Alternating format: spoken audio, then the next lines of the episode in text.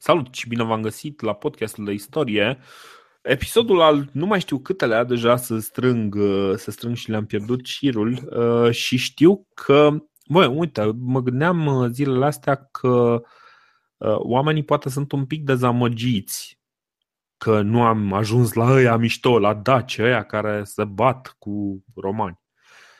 Dar poate că pe, ter- pe termen lung, când o să uită înapoi peste materialele pe care le înregistrăm aici, o să vadă că și ele sunt destul de interesante.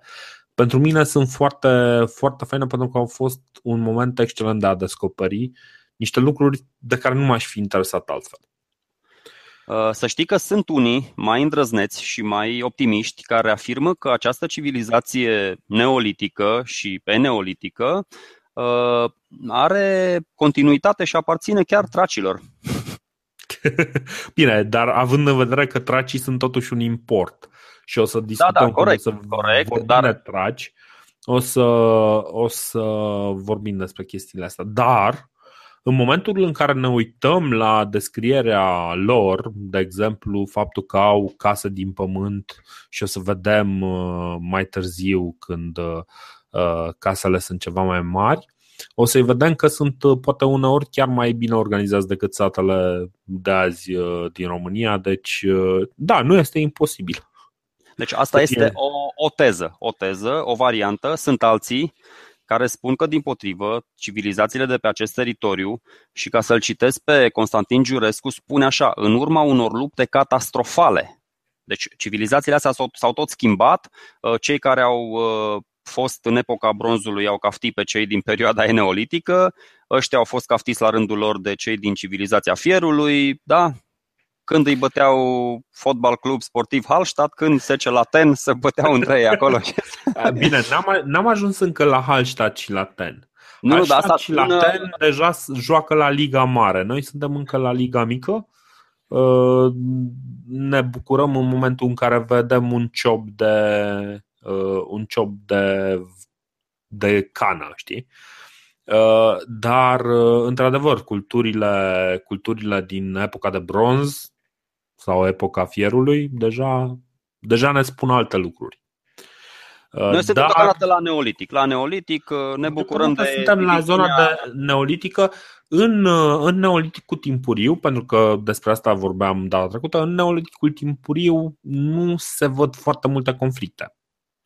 Bun, a, și așa, zi. Mă gândesc la o chestie, doar na, poate vorbesc prostii, dar bun, putem spune că în neolitic a apărut, nu știu, din ce în ce mai pronunțată diviziunea muncii în natură? Adică dacă erai puternic și curajos, te duceai să te iei la trântă cu zimbrii. Dacă erai mai finuț și aveai o atingere și mai fină, te ocupai de ceramică. Adică poți, pentru că e, e clar că adică vasele de ceramică erau folosite inițial la depozitarea hranei și... Bănuiesc că ceilalți care se duceau să se lupte nu te ostracizau, pentru că aveau nevoie undeva să își depoziteze toată mâncarea, nu știu, adică mă gândesc că îți dădeau și ție un zgârci din copita animalelor și bă, te, lucrai în continuare acolo. Na, mă, mă gândesc că ei în, în familia aia sau în tribul ăla unde trăiau, cei mai dotați din punct de vedere fizic se ocupau cu o chestie, ceilalți se ocupau cu altă chestie, dar uh, erau complementare și na, se ajutau unii pe ceilalți. Nu știu, uh, nu știu dacă putem să punem problema în stilul ăsta. Uh, cel mai probabil o familie mononucleară, deci o familie nucleară, nu mononucleară, că asta deja o dau în uh, okay, alte da. subiecte. Uh, deci o, o familie nucleară o să rămână destul de specializată. Dacă este familie de fermier, o să rămână fermier. Dacă este familie uh, mezolitică de vânător-culegător, o să specializeze pe cele două. Genul ăsta de specializare de care vorbești tu are mai degrabă sens într-o cultură mezolitică, de exemplu. Dar are mai puțin sens în, într-o cultură neolitică. Nu cred că apar deja uh, uh, aceste diferențe între, uh, între practic între luptător și fermier. Chestiile astea o să le vedem și în, uh, în istoria uh, Imperiului Roman, Republicii Romane, de fapt, o să vedem că una din probleme a fost faptul că ei nu aveau o armată specializată și au trebuit să înceapă să aibă o armată specializată. Dacă țin bine minte, asta a fost esența reformei lui Marius. Dar s-ar putea să mă înșel. Deci, ideea, ideea este că, de exemplu, rolul, rolul specializat de luptător nu prea există, cel puțin nu în neoliticul timpuriu de care am vorbit până acum. Pe, pe mine mă, mă debusolează, mă întristează oarecum enfaza asta a istoricilor care vin cu niște teze și le consideră de netăgăduit. Adică... Bă, nu, nu e de netăgăduit, că și eu zic, uite, vezi, nu zic aici nimic cu certitudine, știi că nu e nicăieri, it was written. Am, am început să citesc din ce în ce mai mult în ultima vreme, că m-ai obligat cu pistolul la tâmplă pe tema asta și să-mi trag piciorul. Deci fii atent, apropo de culturile astea neolitice, tot așa. Domnul Giurescu spune că noi, de fapt, suntem o națiune care se află la marginea Europei. Suntem la marginea Europei, pentru că, ce să vezi, Europa nu se termină la Urali, Europa se termină cumva la o linie imaginară care unește Marea Neagră cu Marea Baltică. Adică da, undeva pe la Nistru și pe la Vistula și pe acolo. Are mult mai mult sens și pot să-ți explic și de ce. Și treaba asta o se vadă, de fapt, o se vadă în cultura Cucuteni, despre care sper să ajungem să vorbim cât de curând. Ce se întâmplă este că avem o regiune foarte mare de stepă, care e cumva, adică nu este așa de ușor cultivabilă, este circulată mai mult de uh, populații, să zicem, evoluate din populațiile mezolitice ca și uh, comportament și uh, practic acești, uh, acești luptători invadatori vor fi cei care uh, deci o să avem cumva un fel de armonie a fermierilor, începând de prin Ucraina până, până undeva în, înspre Atlantic și din zona stepei o să vedem că vin invadatori care fac diverse chestii nasoale. Știi? Deci cumva este într-adevăr o rupere, o rupere culturală undeva până în câmpiile Ucrainei. Deci dincolo de câmpiile Ucrainei are loc o rupere culturală. Eu știu cam ce zici, așa, dar el a, pus, el a pus diferența asta, diferențierea asta pe seama unor, pe seama unor diferențe geografice, climaterice, da, reliefale și așa mai departe. Da. Ceea ce mi se pare stupid, adică na, pe, pe principiul ăsta... Nu neapărat, nu neapărat, uite. Păi așa clima din, din peninsula arabică diferă de Indochina și de Mekong, adică na, nu compar tigru cu Mekongul sau cu fluviul galben. Da, da, a, a, dar, da, dar zonele astea comunică mult mai ușor. Deci Arabia nu comunică atât de ușor cu Mekongul, pe când Arabia comunică foarte ușor cu Grecia sau dar cu toate astea natural Grecia cu cu zona Bulgariei, României. Corect. Păi tocmai asta, asta susține ce spun eu, cum că e stupid să faci o diferențiere continentală doar pe bazele astea geografice. Arabia face parte păi din nu, același nu, continent nu. cu Indochina, chiar dacă e mai apropiată de Grecia, care face parte din Europa. Păi nu, deci putem să vorbim, dacă vrem să vorbim despre continente, putem să vorbim despre plăci tectonice sau chestii de genul ăsta. Nu, nu spuneam, spuneam cred, unde cred, e poziționată, că... mă refeream la poziționarea culturilor noastre și la cum le vede lumea așa, la capătul lumii. Un, dar nu continent, știu dacă un capătul continent lumii. cultural, un continent cultural este practic un areal care comunică cultural. Și, de exemplu, în, în perioada asta, miezul este în zona asta. Anatolia, chiar și România, care e destul de aproape, Grecia. Da, și în perioada asta, da, da. În perioada asta, asta este zona cea mai, cea mai activă, probabil și mai populată. Bine, una din zonele cele mai active, pentru că avem un fenomen similar și în zona Chinei, dar noi deja am început să ne uităm către ceea ce ne interesează pe noi, adică sud-estul Europei. Vom vorbi din ce în ce mai mult despre această zonă și doar contextual despre ce se întâmplă în jur de acum. Da, da, deci noi încercăm acum să punem lupa din ce în ce mai aproape spre România, pentru că până la urmă asta ne interesează.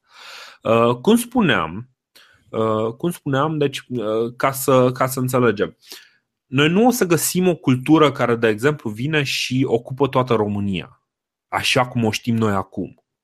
Nu o să găsim o astfel de cultură, pentru că uh, are loc o mare schimbare de optică undeva mai târziu, în care, de exemplu, uh, formele importante de relief, râurile, uh, din catalizator cultural devin un, o mare graniță culturală.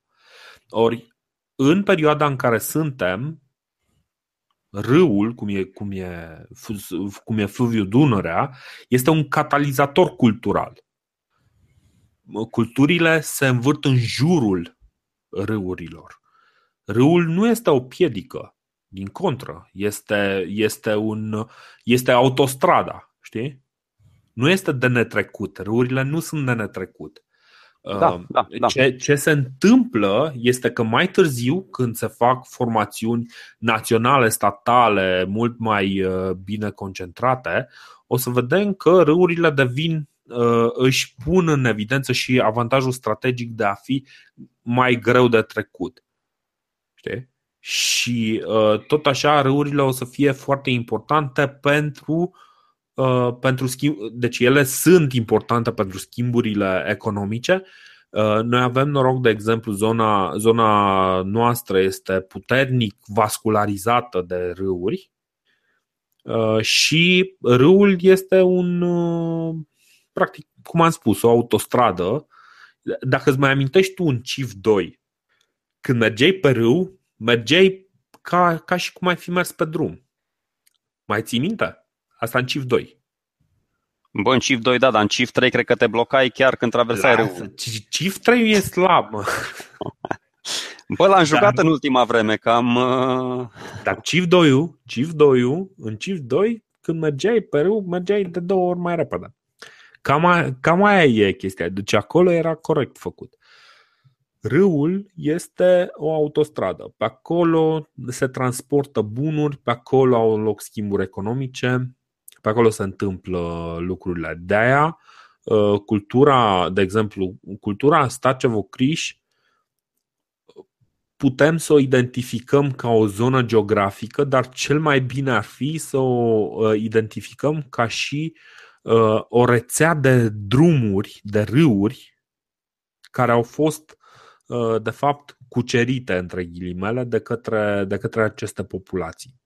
Și despre asta este cultura uh, Starčevo-Criș. Și apropo, există și, și aici vorbeam de naționalism și nu mi-am terminat ideea, am uitat și e important să zic chestia asta. Există, de exemplu, în, uh, în istoriografia ungurească o tradiție, ei practic au descoperit vestigiile și au fost, pentru că noi, ei erau inima Imperiului, aproape de inima Imperiului, în care și ei erau așa mai de mâna a doua, dar nu contează. Ei au, au descoperit foarte mult, au avut o școală de arheologie și au avut foarte multă activitate în zona asta, au identificat o cultura Criș, ei zic Köröş, Uh, și uh, au început să o documenteze. Ei, după, uh, după al doilea război mondial, arheologia, nu, nu că înainte nu ar fi, uh, nu ar fi uh, făcut chestia asta, dar după cumva propulsată și de idealurile naționaliste ale, ale comuniștilor, începe să se vorbească despre o cultură criș diferită de cultură Köröş, care este o chestie destul de subțire, adică nu, nu există ceva care să susțină cultura criș. Nu vorbesc de orizontul ăla de care vorbeam, cultura aia pre-criș, ci vorbesc de cultura criș, aia care seamănă foarte mult cu cultura Köröş, știi? Care e de fapt una și, aceeași, și același lucru. Păi așa putem să vorbim de trei culturi, nu? Cultura Starčevo, cultura Criș și cultura Cărăș. Exact. Și după aceea cultura Caranovo, care este și ea cumva tot pe acolo, dar fiecare, dar nu, de fapt este un singur este un singur complex cultural, numai că el a fost studiat separat, periodizat separat și multă vreme Uh, ideea asta politică naționalistă a fost mai importantă decât studierea trecutului. A fost, a fost mai important să pui în lumină trecutul uh, Ungariei sau trecutul României decât să pui uh, în, uh, într-o vedere de ansamblu trecutul nostru comun ca civilizație. Știi? Pentru că, până la urmă, noi, ungurii, nu suntem chiar atât de diferiți. Noi, ungurii sârbi, aici suntem un conglomerat foarte asemănător. Foarte asemănător. Oricât ne-am dat noi, am încercat să nu fim. Noi avem foarte multe în comun, inclusiv cu ucrainienii, cu, uh, cu bulgarii, chiar și cu rușii. Știi? Deci multe, multe lucruri le avem în comun. Uh, și noi trebuie cumva să ne înțelegem această cultură comună, știi? Dar până când o să reușim să trecem peste orgoliile naționaliste, o să mai dureze ceva. Noi aici încercăm să nu facem naționalism, naționalismul lăsăm pentru alții. Ce ne interesează pe noi este uh, ce s-a întâmplat. Deși să știi că naționalismul uh, la vremea lui a creat uh, diversitate și complexitate. Știi cum a fost e? Necesar. A fost, da, da, a fost da. necesar. La vremea lui a fost necesar, da. Pentru că dacă nu am fi locuit, da, nu am da, fi trăit da. tot în triburi din astea și n-am fi, adică, na, am fi fost o mare țară fericită care n-avea nicio... Bine. Acum, da, după, după ce ne-am dezvoltat fiecare în direcția lui, românii cu ale lor, francezii cu ale lor, americanii cu ale lor, acum, da, putem să ne gândim bă, ce avem cel mai bun din culturile noastre și să contribuim la, la cultura asta universală. Exact. Dar, dar la, nivel, la, la timpul lor au fost, au fost justificate mișcările astea naționale. Da, da, da, deci, dar astea la timpul lor. Hai să nu tragem concluziile înainte să citim cartea. Cam, cam asta facem noi. Deci, deocamdată nu putem să vorbim de culturi naționale. Culturile astea, doar simplificând și doar ca să putem să, noi să ne facem o paralelă cu ziua de astăzi, doar așa putem să-i, adău- să-i punem o tentă națională acestor, acestor culturi. Așa, deci vorbeam despre această cultură Starčevo-Criș. Deci, într-adevăr, începuturile sunt acea cultură pre-Criș despre care am discutat dacă este sau nu este, după care vorbim de cultura Starčevo-Criș, care se întinde uh, cumva peste, uh, peste zona fertilă uh, din bazinul Crișurilor uh, și uh, vărsarea Crișurilor în, în Dunăre. Uh... Bun, se pare că purtătorii acestei culturi vin din, din Tesalia, adică vin din de undeva din Grecia, Macedonia, cum ai zis și tu. Deci toate, toate culturile astea, și Starčevo-Criș, și Gura Baciului, toate vin din, din zona Greciei. Cred că ai zis chestia asta. Da, Era o da, cultură da. Sesclo, parcă, sau Proto Sesclo, și din cultura aia cumva... vin, mă rog, numărul celor veniți în unele culturi sunt mai mici, în unele culturi sunt mai mari.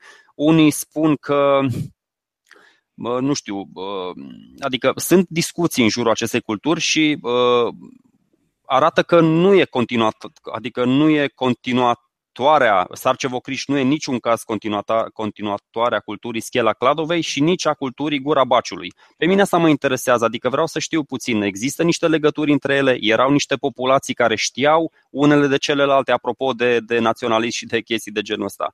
Uh-huh. Uh, unii, cei din mezolitic au evoluat cumva sau au împrumutat ceva de la ăștia care au venit din neolitic peste ei, că erau ăștia din Schela Cladovei săracii care poate nu știau nici domesticire, nu știau nici să cultive plante și au venit ăștia peste ei cu ceramică, cu tehnica șlefuirii pietrei, cu nu știu ce chestii și... Na, ce s-a întâmplat cu ea? Că a trecut, da. Au trecut pe lângă ei. Schela Cladovei era cumva acolo pe lângă Mehedinți, Gura Baciului. Cultura asta este și în Oltenia, este și la Ocna Sibiului, este cultura Baciu, este Gura Baciului, Cârcea și este și evident la Gura Baciului care este lângă, lângă Cluj. Deci pe, pe mine asta mă interesează. Și da, într-adevăr da, se duce de, după deci... aceea spre, spre Serbia, spre Voivodina. Cu, cu Schela Cladovei, de exemplu, la Schela Cladovei există niște uh, situri din mezolitic, dar există și niște situri din neolitic.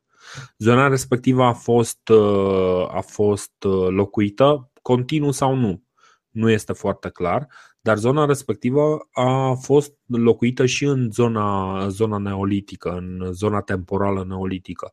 Uite, asta e o informație foarte utilă. Ce, ce vreau să zic însă este că nu putem să vorbim despre o înlocuire, o înlocuire completă. Sunt aceiași oameni care au învățat să facă un lucru în plus, poate. O să vedem că sunt culturi mezolitice care preiau doar o parte din, din cultura neolitică și alte culturi mezolitice care ajung să se, se încaiere cu, cu fermierii ăștia care vin și ei și vor pământuri care, încă o dată, suntem în perioada în care pământurile de interes sunt diferite, zonele de interes sunt, uh, sunt diferite.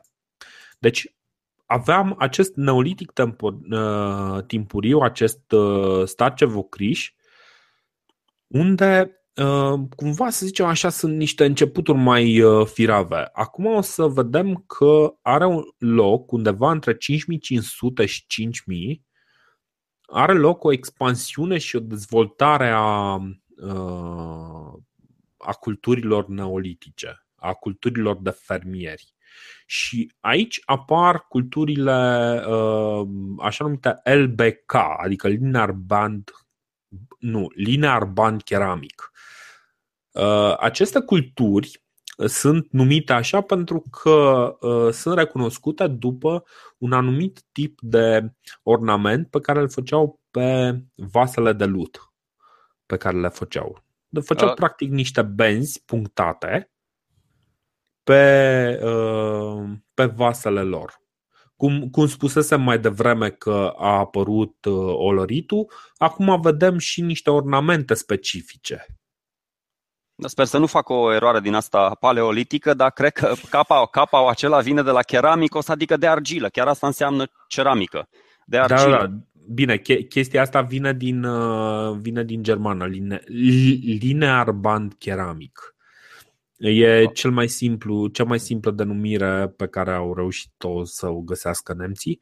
Dar ceramică uh, cred că vine totuși din grecul keramikos. Da, ok, ok, am înțeles. Da, e ok. Deci, uh, a, bun. Uite, e foarte interesant ce zici. Ce este ceramica? Ceramica vine într-adevăr din ce ai spus tu, keramikos, care e argilă, nu? Dar iarăși spunem, iarăși facem afirmații îndrăznețe și iarăși nu putem să le susținem. Bun, ce deci, afirmație îndrăzneață? Asta cu, cu Gre- Grecia antică. Eu m-am ars odată cu paleoliticul.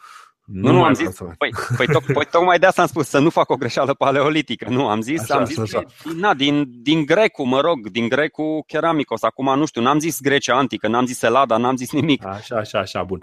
Uh, bun, deci uh, ceramica este de fapt uh, argilă, uh, cumva modelată uh, și trecută prin, uh, printr-un tratament uh, termic. Dacă rămâne doar argila și se lasă să se întărească, ea după o vreme se sfarmă, pentru că își pierde toată,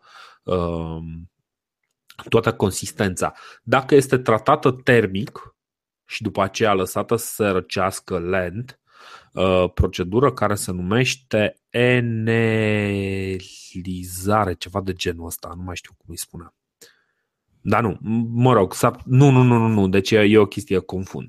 Uh, să nu mai fac de asta. Așa. Deci, uh, ideea este că um, ceramica asta rezistă mai mult pentru că a fost trecută prin acel tratament uh, termic și nu, uh, nu sunt, uh, adică rezistă mai mult și evident ajunge până în zilele noastre. Putem să vedem uh, în loc să, deci spre deosebire de un vas de lemn, de exemplu, sau din argilă simplă, un vas de ceramică va rezista, un ciob ceramic va rezista până acum, așa cum rezistă, de exemplu, obsidianul. Știi? Obsidianul care, să reamintim, obsidianul este uh, cenuș, cenușă, nu, sticlă vulcanică. Sticlă vulcanică, da. Eu aveam altă întrebare, na, știi că eu sunt mai cricotaș. Ceramica poate fi definită ca o tehnică, adică o tehnică din asta de zi cu zi, sau poate fi definită ca artă?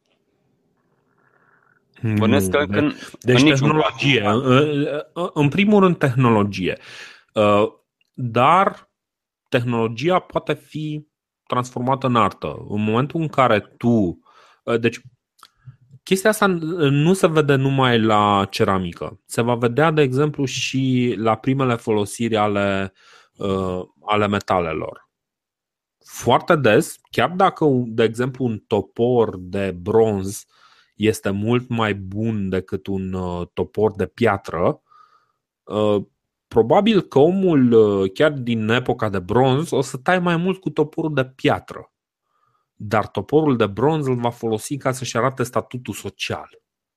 Îl va folosi ceremonial, știi? Ăsta e un exemplu. Practic, tu ai tehnologia acolo care devine cumva un, o afirmație culturală, știi? Ceva, o afirmație până la urmă și de barosănie, știi? Cum să-i zic altfel. Um, Întreb da, că pe, da, deci. În cadrul acestor culturi, pe lângă vasele acestea de lut, pictate, nu știu, cu o liniuță, cu două liniuțe, cu incizii, cu excizii, cu note, fără note, mai găsim și niște artefacte din astea care sunt diferite de, de majoritatea, nu știu, vaselor. Că e vas antropomorf, că e cu cap de bou, că e cu alb, cu roșu, nu contează, dar în această cultură o să vedem și niște... Uh, niște statuete sau niște, nu știu, niște chestii care par mai artistice făcute, adică se, se, se individualizează în restul culturii, adică nu face ăla o sută de mii de vase de lut care arată toate la fel, știi? Cumva simți nevoia să, să creezi uh, o chestie ceva mai interesantă care să iasă în, uh, în evidență. La, la asta mă refeream. Uh, da. da, bine, e, e greu de zis. În primul rând, în zona Starčevo-Criș nu țin minte niște artefacte uh, remarcabile, dar s-ar putea să-mi scape mie, uh, pentru că, într-adevăr, nu am foarte multe. Uh, lucrurile, lucrurile remarcabile cumva apar mo- mai încolo, în perioada asta care... Despre, despre asta avem de gând să vorbim. Și mai târziu Cucuteni, în zona respectivă. Acum mai puțin, nu prea putem să zicem de lucruri spectaculoase care, care apar. E drept, mai apar niște, cum ne spune, niște statuete cu forme feminine, dar destul de rare, parcă și în zona asta a Neoliticului timpuriu, timpuriu apar astfel de statuete. Nu mi se pare că expresia culturală e neapărat o problemă urgentă pentru omul din Neolitic. Aha, ok, ok. Deci nu, nu simt, din câte am înțeles eu, că până la urmă podcastul ăsta despre, e despre ce am înțeles noi doi din istorie. Din câte am înțeles eu, nu, nu au încă loc, adică nu vezi un scop artistic în sine. Da, mai degrabă, uite, de exemplu, la Linear Band Ceramic, la fermierii Linear Band Ceramic, la ăștia parcă mai vezi ceva și cumva s-ar putea acea expresie artistică să dea de fapt mai multă valoare obiectelor produse sau să le marcheze de exemplu, să fie un fel de brand, știi, cum își pune Nike uh, bifa aia cu Just Do It, știi, sau uh, Adidas, cele trei, uh, cele trei dungi. Uh, poate că obiectele alea sunt făcute într-un anumit fel să fie recunoscute uh, ca și obiecte de anumită valoare. De exemplu, o să vedem mai încolo, uite, mi-a plăcut o chestie, uh, mi s-a părut o chestie fascinantă. Se vorbea despre cremene și cremene de un anumit tip extrasă din, dintr-o localitate care cred că și are nume fix de la cremene, zice ah, nu știu, poloneza. Ok, mai învăț, mai învăț. Până ajungem la, la chestia asta cu cremene, învăț și cum se pronunță uh, localitatea respectivă. Ideea este că uh, anumite obiecte încep un pic mai târziu, chiar în zona asta de expansiune și dezvoltare de la cinci mii cinci sute - cinci mii, uh, încep să, uh, să prindă mai multă valoare.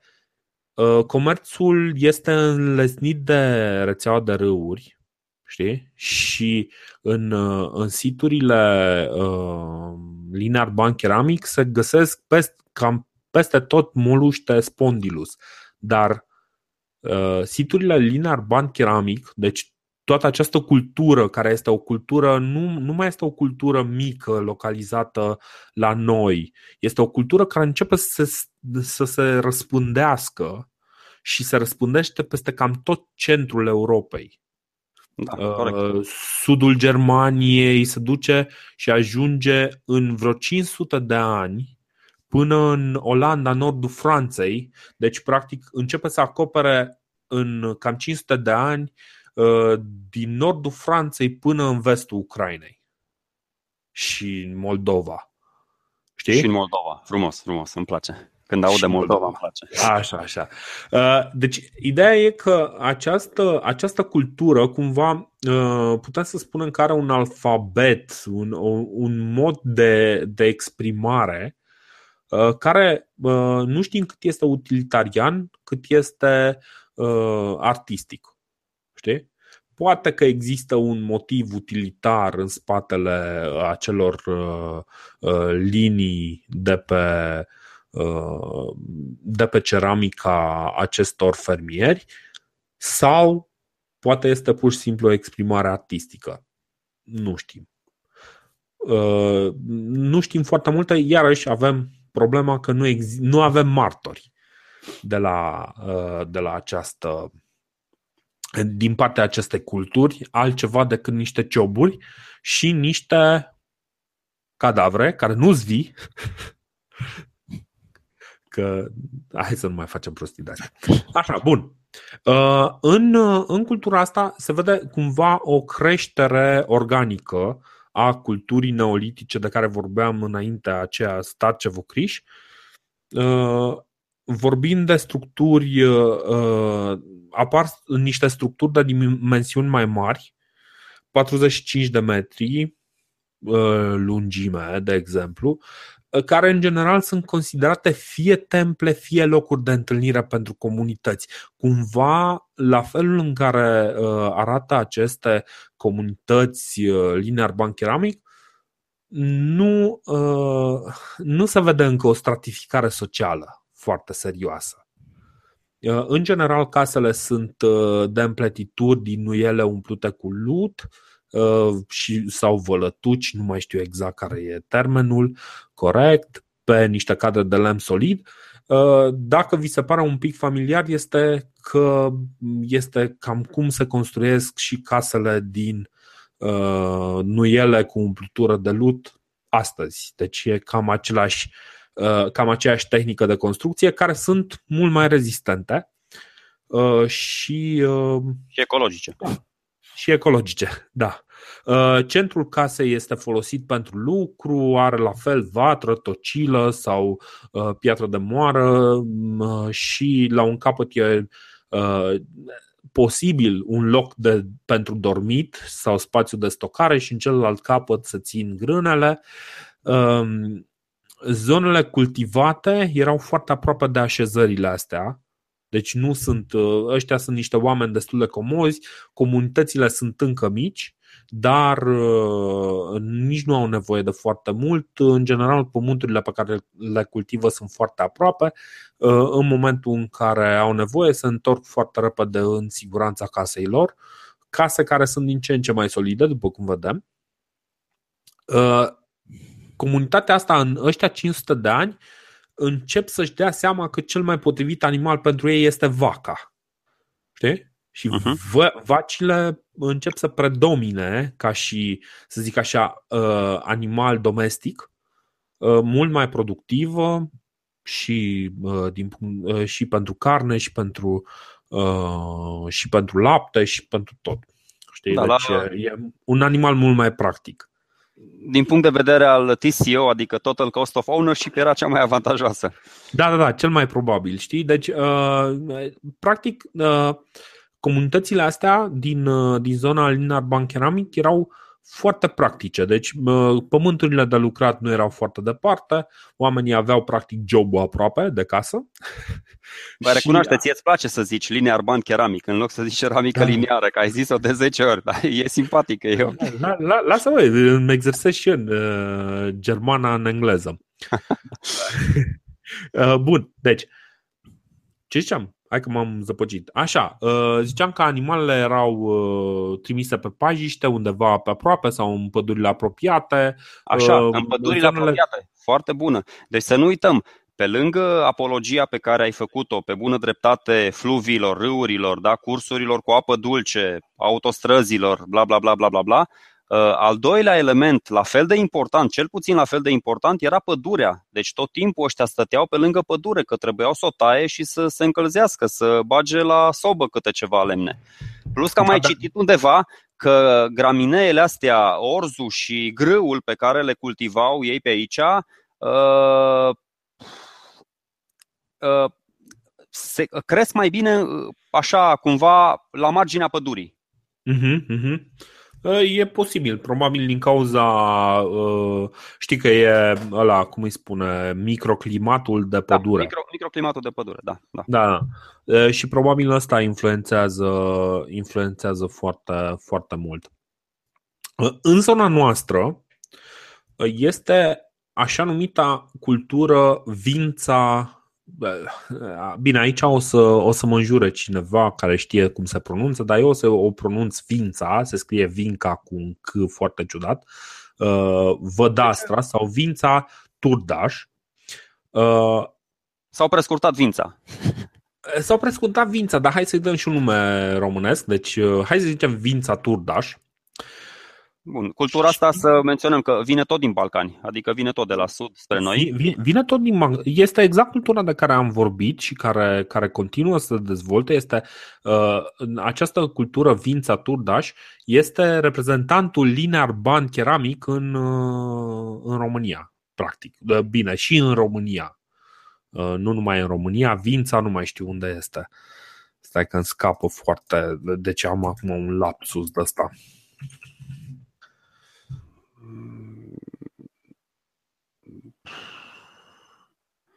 Bă, Bulgaria, Serbia, pe acolo pe undeva trebuie să fie. Da, da, da, deci pe acolo este undeva um, Vința Belo Brdo. Așa, care este un um, sătuc pe undeva, o suburbie a Belgradului. Ok, deci în Serbia, da. Așa, no, deci e undeva în Serbia. Um, bun. Deci, practic, acest Vinča-Turdaș este felul în care arheologia românească se raportează la, la, această, la această cultură a ceramicii lineare. În zona asta, deci, hai să mai zic încă două chestii interesante. Deci, în primul rând, oamenii încep, de fapt continuă să își îngroape morții în așezare, că asta se pare că uh, și populația anterioară de fermieri uh, începe să uh, să își îngroape morții. Uh, ei își îngropau morții în casă sau sub casă. Da, sub casă, da. Așa, și uh, continuă să fac chestia asta, dar pe alocuri mai apar și spații dedicate, fie în așezare, fie în afara așezării. Și la un moment dat o să vedem că uh, morții sau mormintele sunt folosite să marcheze uh, delimitările. Știi, cumva ceva de genul îți pui strămoșii să-ți apere moșia. Dar asta va fi mai târziu, în zona de consolidare neolitică. Sau uite ce se poate întâmpla cu tine dacă vii să mă ataci. Da, exact, exact. exact. O, o să te plictisești și o să mor de bătrânețe. Deci numele culturii ăsteia, Vinča-Turdaș, are această terminație Turdaș, care este undeva în județul Alba, parcă. Pentru că practic acolo Zsófia Torma, o arheologă maghiară sau unguroaică, cum, cum preferați, a avut mai multe descoperiri. Deci practic e un sit exploatat puternic pe undeva pe la o mie opt sute șaptezeci și cinci. Ce este foarte interesant, Zsófia Torma, Torma găsește în Turdaș și mai multe artefacte care conțin niște urme care par un scris. Apar primele inscripții, practic, și sunt niște inscripții care predatează și inscripțiile uh, din zona mesopotamiană. Uh, dar nu astea, ci, aici vine povestea cu adevărat interesantă, la Tărtăria, în o mie nouă sute șaizeci și unu, Nicolae Vlasa, unul din, din arheologii ăștia care cumva, mie din cât am văzut, mi s-a părut un pic cam naționalist. E, dacă ții mine minte, el este omul care insistă, insistă, insistă să spună culturii Criș, nu Köröş, ca să fie cât mai românească. În orice caz, Nicolae Vlasa făcea niște, a descoperit un sit la Tărtăria și acolo a descoperit un, un cadavru cumva plasat undeva de la, pe la cinci mii trei sute înainte erei noastre. În ultima zi sau în penultima zi, înainte să închidă exploatarea arheologică, asistenții lui Nicolae Vlasa au descoperit niște trei tăblițe din siliciu care nu erau foarte stabile și primul lucru pe care l-au făcut ei și care erau scrise și primul lucru pe care l-au făcut ei a fost să-l bage în, în cuptorul, într-un cuptor electric ca să uh, se întărească și să nu, să nu fie distruse uh, de, uh, de faptul că le-au scos la suprafață. Uh-huh, uh-huh.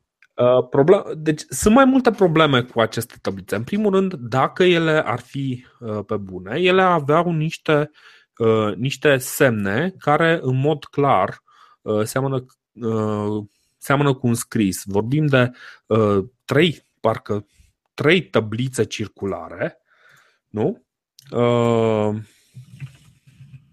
uh, vorbim de trei tăblițe uh, circulare cu câte o gaură în centru, uh, unde apar niște semne, uh, niște semne pe care evident nimeni nu prea poate să, uh, să le interpreteze, pentru că nu avem uh, Nu avem, nu știu, un punct de referință. Tăblițe similare fuseră descoperite și în zona Turdaș, numai că zona Turdaș este ceva mai recentă. Știi, deci descoperirile din zona Turdaș nu sunt undeva la cinci mii trei sute - cinci mii cinci sute. Sunt, sunt ceva mai recente, undeva spre patru mii și ceva, dacă țin bine minte. Și um, nu, mai, nu mai au calitatea de a identifica cel mai vechi scris din lume. Știi? Și aici vine controversa, pentru că foarte mulți spun că de fapt sunt două posibilități în care astea sunt o manipulare făcută de, de români. Și anume, o variantă este că tăblițele de la Tărtăria sunt de fapt niște obiecte din inventarul de la, de la Turdaș și au fost folosite și asociate unui cadavru mult mai vechi decât vestigiile găsite în zona Turdaș. A doua variantă este că cercetătorii români au stat ei și au copiat semnele mesopotamiane care erau cumva în circulație. În perioada aia se discuta despre niște descoperiri în zona Mesopotamiei legate de scris și ăștia ar fi copiat într-un fel semnele care se vedeau acolo. Există practic, deci în jurul tăblițelor de la Tărtăria sunt niște dubii. Asta nu înseamnă că dubiile respective sunt neapărat reale, dar există niște semne de întrebare. Deci practic noi înainte să sărim, să ne asumăm băi cel mai vechi scris din lume, trebuie să spunem posibil cel mai vechi scris din lume. Există un mic dubiu, există clar un interes pentru oamenii care au făcut chestia asta să își asume o descoperire de magnitudinea asta. Ce ar fi interesant ar fi să se mai găsească încă una. Știi? Și bun, eu oamenii... aici o să, fiu, o să fiu rău așa și crud și hain. Bun, cu ce ne ajută? Cu ce ne ajută pe noi chestia asta? Nu, Pentru nu ne ajută că... cu nimic, tocmai aia. Deci vorbeam aici de uh, o retorică naționalistă, știi? Pentru că scrierile alea din Mesopotamia nu au nicio legătură. Da, scrierile alea de la început, da, nu contează, fenicieni. Bun, hai să luăm acum exemplul Mesopotamiei. Mesopotamia este pe actualul teritoriu al Siriei și al Irakului. Două țări devastate de război. Bun, au descoperit scrisul și, și cu ce ajută? Da, uite, deci aici uh, o să recomand și articolul uh, lui uh, George Damian despre uh, tablițele din, de la Tărtăria. El acolo vorbește și de baronoasa, uh, baroneasa uh, Zsófia Torma sau Zsófia Torma, nu știu cum se citește, uh, care, uh, care a f- făcut descoperirile astea de la Turdaș. Um, Nu este foarte important, într-adevăr. Nu, este, nu e foarte important dacă ăsta este o formă de scriere sau nu. S-au identificat, de exemplu, în, în situl de la Turdaș, s-au găsit, nu mai știu, câteva mii de semne diferite. Este neclar dacă sunt, sunt o formă de scriere sau nu sunt o formă de scriere. Și Dorina, prea... hai să spun ceva. Toate culturile astea pe care mi le-ai enumerat tu, uh, uh, Vința, uh, Gura Baciului, uh, Starčevo-Criș, toate astea, să nu uităm că sunt formate din oameni, din, nu știu, uh, din, să-i numesc civilizatori, care nu vin, adică nu, nu sunt de aici. Aborigenii, adică ăștia, ăștia vin, vin din Balcan, nu suntem noi aici, adică ăștia care urmele acestor culturi nu sunt de la aborigeni, asta încerc să spun. Sunt de la civilizatorii care au venit din, din Bulgaria, din Serbia, din Grecia, din alte părți. Dar nu există, nu se pune problema unor, uh, unor aborigeni, că aborigenii ar fi omul de Neandertal, care omul de Neandertal a dispărut de vreo ceva ani. Nu, nu are legătură. Deci, într-adevăr vorbim de o populație care crește aici. Adică oamenii ăștia, după ce au stat cinci sute de ani pe pământurile astea, putem să-i considerăm localnici. Da, oamenii ăștia vin cu plusul de valoare, de tehnologie din alte părți. Eu asta încerc să spun. Da, da, dar faptul că uh, ei împrumută cultura din alte părți și tehnologia din alte părți nu înseamnă că realizările lor sunt mai puțin valoroase. Nu am spus doar asta. Se pun la punct cu tehnologia curentă. E ca și cum ai spune că România nu este o cultură valoroasă, pentru că noi importăm microprocesoare din Statele Unite, mă rog, din China, dar e altă discuție. Știi?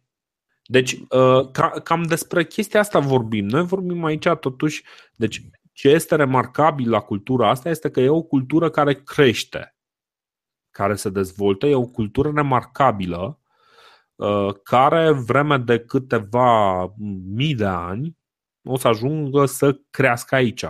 Iarăși, nu putem să spunem că uh, oamenii respectivi, noi suntem strămoșii lor direct. De fapt, probabil niște analize pe bază de A D N ne-ar putea spune exact cât, ave- cât din oamenii avem în noi și cât din uh, migratori avem în noi.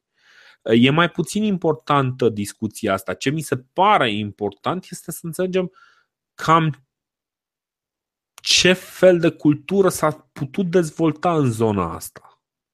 Și față de restul Europei, cultura, cultura asta este exact cum ai spus tu într-un episod anterior, este cumva în fața restului Europei.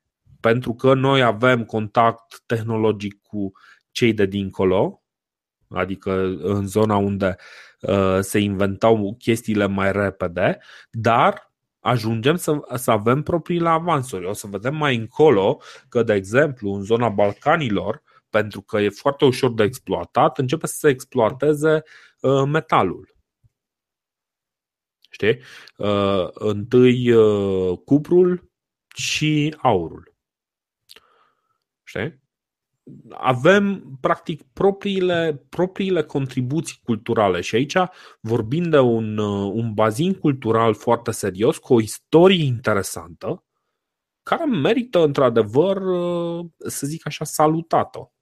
Nu, nu ne dă nouă, ca români, mai multă sau mai puțină valoare. Cel mult ar trebui pe noi să ne facă să înțelegem. Deci, uite, de exemplu, cultura asta. Să zicem că la Tărtăria are, găsim primul scris din toată omenirea, da? Da. Ce ar trebui să ne intereseze pe noi, chestia care e mult mai interesantă, e că descoperirea asta a fost făcută inițial de, de o o arheologă uh, unguroaică, a fost făcută, uh, după aceea continuată de un arheolog român și vorbind de o cultură care s-a întins peste zone din România, din, uh, din Ungaria, din Bulgaria, poate chiar mai încolo, Austria și, uh, și sudul Germaniei. Vorbind de o cultură care se întinde și care nu are granițe. Noi cumva suntem prea obișnuiți în, să gândim în granițe, suntem prea obișnuiți să gândim în absoluturi, în momentul zero pentru scris. Nu, ce se întâmplă acolo cu scrisul de la Vința, din, din zona respectivă Turdaș, scrisul, caracterele de la Turdaș, nu este un efort seminal, cultural, determinant pentru scris. Scrisul, în forma în care o știm noi, crește cu o istorie un pic separată. Dar o vedem ca o expresie și nu știm dacă este o expresie artistică sau este, este o expresie pornită din necesitate. E o, e o întrebare foarte bună. Faptul că noi ne arogăm niște lucruri care s-au întâmplat acum șapte mii de ani, asta ne arată nouă cât de limitați și uh, uh, doritori de a, ne, de a ne valida pe rezultatele unor oameni care au trăit acum șapte mii de ani, știi? Da, deci, da, eu înțeleg. Eu, eu încerc să-mi explic lucrurile puțin mai, uh, așa să spunem, cu I Q unui om mediu. Deci chiar încerc să-mi dau seama, bă, ce s-a întâmplat. Nu încerca să depășești condiția totuși. Exact, să rămân la I Q mediu, exact, nu, nu, nu, nu încerc. Dar ideea e următoarea. Deci, la noi au ajuns oamenii deja evoluați. Suntem de acord cu chestia asta? Adică nu erau australopiteci, nu erau homo habilis, nu erau. La noi au ajuns oamenii deja super erecți, super sapienți, super, super. Putem să pornim de la premisa asta? E ok? Dacă postulez chestia asta, sau mă rog, adică niște nu, lucruri. Nu, nu putem să facem chestia asta. Deci, de ce? Noi am, noi am avut și vestigii din Paleolitic și din Paleoliticul vechi. Sunt mai puține. Sunt mai păi știu, dar, dar, dar în Paleoliticul acela omul era deja Homo sapiens, asta încerc să spun. Deci. Nu, nu, nu, nu, nu. Deci avem vestigii foarte, foarte vechi. Dar nu asta e important. Au, au venit în valuri și acum vorbim de un val civilizator care vine din, din Anatolia, stă în zona Greciei, din zona Greciei merge în, în bazinul ăsta carpatic și în bazinul ăsta carpatic crește o civilizație extraordinară, care extraordinară. este această, Corect. care este această civilizație a ceramicii liniare. Această civilizație extraordinară, civilizația ceramicii liniare, care s-a format, nu contează unde, în Anatolia, Așa. care a migrat la noi, a venit de acolo cu know-how, s-a concentrat aici și a reușit să ducă, eu asta, asta e întrebarea mea, am reușit de la Neolitic să trecem la civilizația următoare și să creăm noi de aici, prin noi înșine, sau da, cumva, normal, cumva ne-am, ne-am împrăștiat și civilizația asta? Pentru că întrebarea mea este, avem continuitatea acestor culturi? Da, sau aceste da, culturi deci, pur și simplu deci, dispar încet, încet și vin alți migratori, alți civilizatori nu, din alte părți? Nu, nu, nu, nu, nu. Deci ce se întâmplă este că de acum încolo, adică o să vedem, da, într-adevăr, o să vină niște migratori. Unii dintre ei o să, o să domine populația, alții o să se integreze în populație. Știi? Deci noi deja avem o cultură, avem niște, niște, uh, niște zone culturale care se dezvoltă de sine stătător, au schimburi economice, învață de la alte culturi, dar nu mai pleacă de aici. Nu există semnele unui măcel care să decimeze deja sute de mii de oameni care locuiau în zonele astea. Nu există astfel de semne. Ori genul ăla de, de transformare la care te referi tu nu s-ar putea întâmpla decât vine cineva, îi taie pe toți. Ori asta e o chestie pe care nici măcar Gengis Han, nici Eu măcar mongolii nu au reușit să le facă, știi? Eu cred că erau mai puțini, nu erau o sută de mii de oameni. Cred Bă, că erau au, au fost câțiva, au fost câțiva. Au Eu fost cred că erau mai puțini, tocmai de aceea cultura asta uh, își schimbă uh, orientarea, adică o găsim și în zona Tisei și a Crișului și a Dunării, o găsim și în centrul Transilvaniei, o mai găsim puțin și în Moldova, păi da, mă, da. după aia Gura Baciului, o mai găsim și în Oltenia, o mai găsim și la Ocna Sibiului, da. în Transilvania, o să vedem, da, aia, aia o găsim oamenii ăștia, stai, stai mă un pic, dar tu uiți, uiți aici o chestie foarte importantă. Oamenii ăștia nu au niciun interes să stea foarte aproape unii de ceilalți. Sunt cât de aproape le trebuie la o zi pe râu distanță. Nu au nevoie să fie mai aproape. Ce interesează pe ei este să găsească locurile în care să aibă optim și pădure și loc să pună, să-și pună plantele și unde să-și crească animalele și așa mai departe. Deci ei își găsesc zonele astea de optim. Nu vorbim încă de o inundare cu populație, dar vorbim totuși de o răspândire și oamenii, într-adevăr, în momentul în care găsesc la zece kilometri distanță încă un loc bun, se mai strâng vreo două trei familii și se mută în altă parte. De ce nu? Și alea două trei familii vor continua să comunice cu uh, satul de unde au plecat și vor mai comunica și cu celelalte sate care se vor dezvolta mai departe. Ce se întâmplă în zona asta uh, agriculturală este că agricultura și sedentismul va uh, permite populației să crească și va crește. Și pe măsură ce va crește, ăștia nu stau, băi, ok, de ce să se chinuie să, să se strângă câteva mii într-un loc când ei mai au încă teren o groază de colonizat, adică la zece kilometri, la cincizeci de kilometri distanță nu este ocupat locul. De ce să stea să se înghesuie când ei mai au încă spațiu? Este o cultură expansivă. Știi? Da, poate că sunt puțini, dar nu contează chestia asta. Înțelegi ce zic? Eu înțeleg foarte bine. Pe mine mă interesa de unde au venit cu tehnologia. Dacă au creat-o aici sau dacă venit. știau know-how din da. altă parte. Nu, e Băi, băi au okay, creat gata, nu mai tehnologie și aici. Au creat tehnologie și aici. Au făcut și schimburi cu alții. Normal. Sunt lucruri pe care le-au făcut și ei aici. Deci, încă o dată, nu există un loc zero unde să fie un lucru inventat. Practic, toporul de silex nu a fost inventat de Gheorghe Vasile în Paleolitic.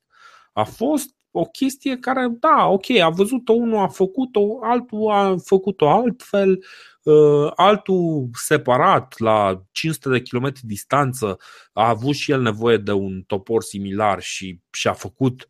Adică sunt niște soluții care sunt destul de simple. Și oamenii ăștia nu sunt niște freeloaders, nu sunt niște oameni care doar importă tehnologie. Sunt niște oameni care au propriile probleme, propriile interacțiuni cu mediul și își dezvoltă propria cultură. De-aia vorbim despre această linear band ceramic, o cultură a, cultu- a ceramicii uh, cu bandă liniară. Pentru că ăștia și-au făcut, aveau ei stilul lor, le-a plăcut lor. Asta e o chestie care se întâmplă în Europa. Nu este o chestie împrumutată din altă parte. Nu, ok, poate vase se făceau și în altă parte. Dar ei s-au gândit să le împodobească așa. Înțelegi? Adică, deci, n- mi se pare o căutare greșită să vedem ce a fost inventat aici, aici și ce a fost inventat în altă parte.